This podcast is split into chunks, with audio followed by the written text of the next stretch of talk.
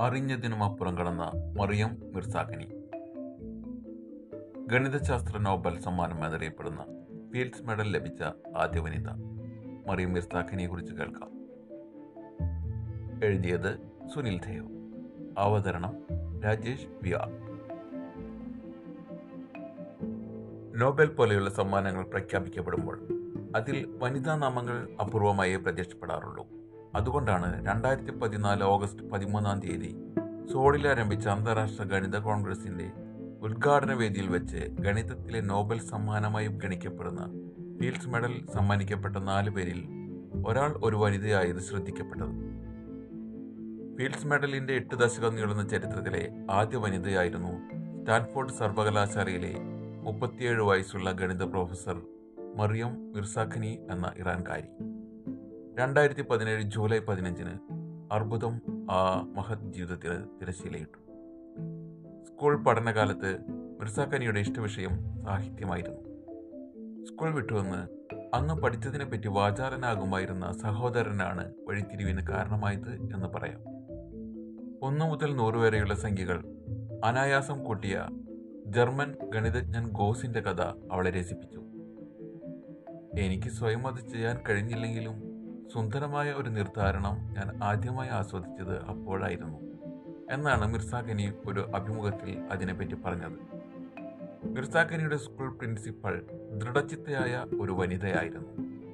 ആൺകുട്ടികൾക്ക് കിട്ടുന്ന എല്ലാ അവസരങ്ങളും പെൺകുട്ടികൾക്കും ലഭ്യമാക്കാൻ അവർ പ്രത്യേകം ശ്രദ്ധിച്ചിരുന്നു. മിർസാഖനിയുടെ മനസ്സിൽ മുളപ്പൊട്ടിയിരുന്ന ഗണിത കൗതുകം ആ പരിചരണത്തിൽ തഴച്ചു വളർന്നു ആയിരത്തി തൊള്ളായിരത്തി തൊണ്ണൂറ്റിനാലിൽ ഹോങ്കോങ്ങിൽ നടന്ന അന്താരാഷ്ട്ര ഗണിത ഒളിമ്പ്യാഡിൽ അവൾക്ക് ഒരേ ഒരു പോയിന്റ് നഷ്ടമായി. എന്നാൽ അടുത്ത കൊല്ലം ടോറന്റോയിൽ നടന്ന ഒളിമ്പ്യാഡിൽ അവൾ ഒരു പിഴവും കൂടാതെ നാൽപ്പത്തിരണ്ട് പോയിന്റുകളും നേടി.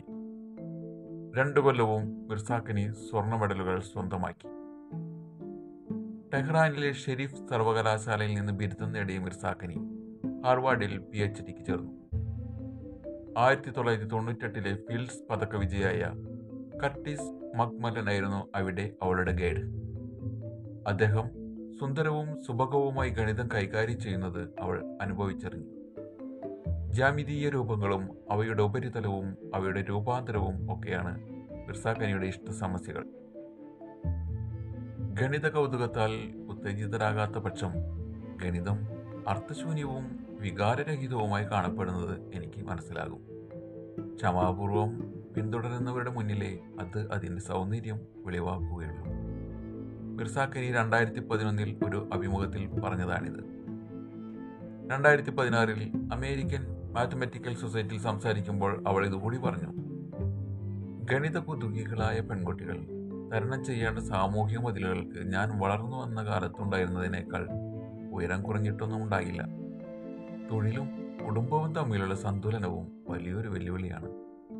പലപ്പോഴും സ്ത്രീകൾ തങ്ങളുടെ തൊഴിലിൽ വിട്ടുവീഴ്ചകൾക്ക് കാരണമാകുന്ന വൈഷമ്യമേറിയ തീരുമാനങ്ങളെ അഭിമുഖീകരിക്കാൻ അത് ഇടയാക്കുന്നു. നോബൽ പുരസ്കൃതരിൽ സ്ത്രീകൾ കുറവാണെങ്കിലും സ്ഥാപിതമായി മൂന്നാം വർഷത്തിൽ തന്നെ സമ്മാനം നേടിക്കൊണ്ട് മേരി ക്യൂറി സ്ത്രീ സാന്നിധ്യം ഉറപ്പിച്ചിരുന്നു. എന്നാൽ രണ്ടായിരത്തി പതിനാലിലാണ് ഫീൽഡ്സ് വിജയികളിൽ ഒരു വനിതയുണ്ടായത്. മറിയം മിർസാഖനിയുടെ വാക്കുകൾ ഒരു വിധത്തിൽ ഈ കാലവിളംബത്തിന്റെ വിശദീകരണവുമായിരുന്നു.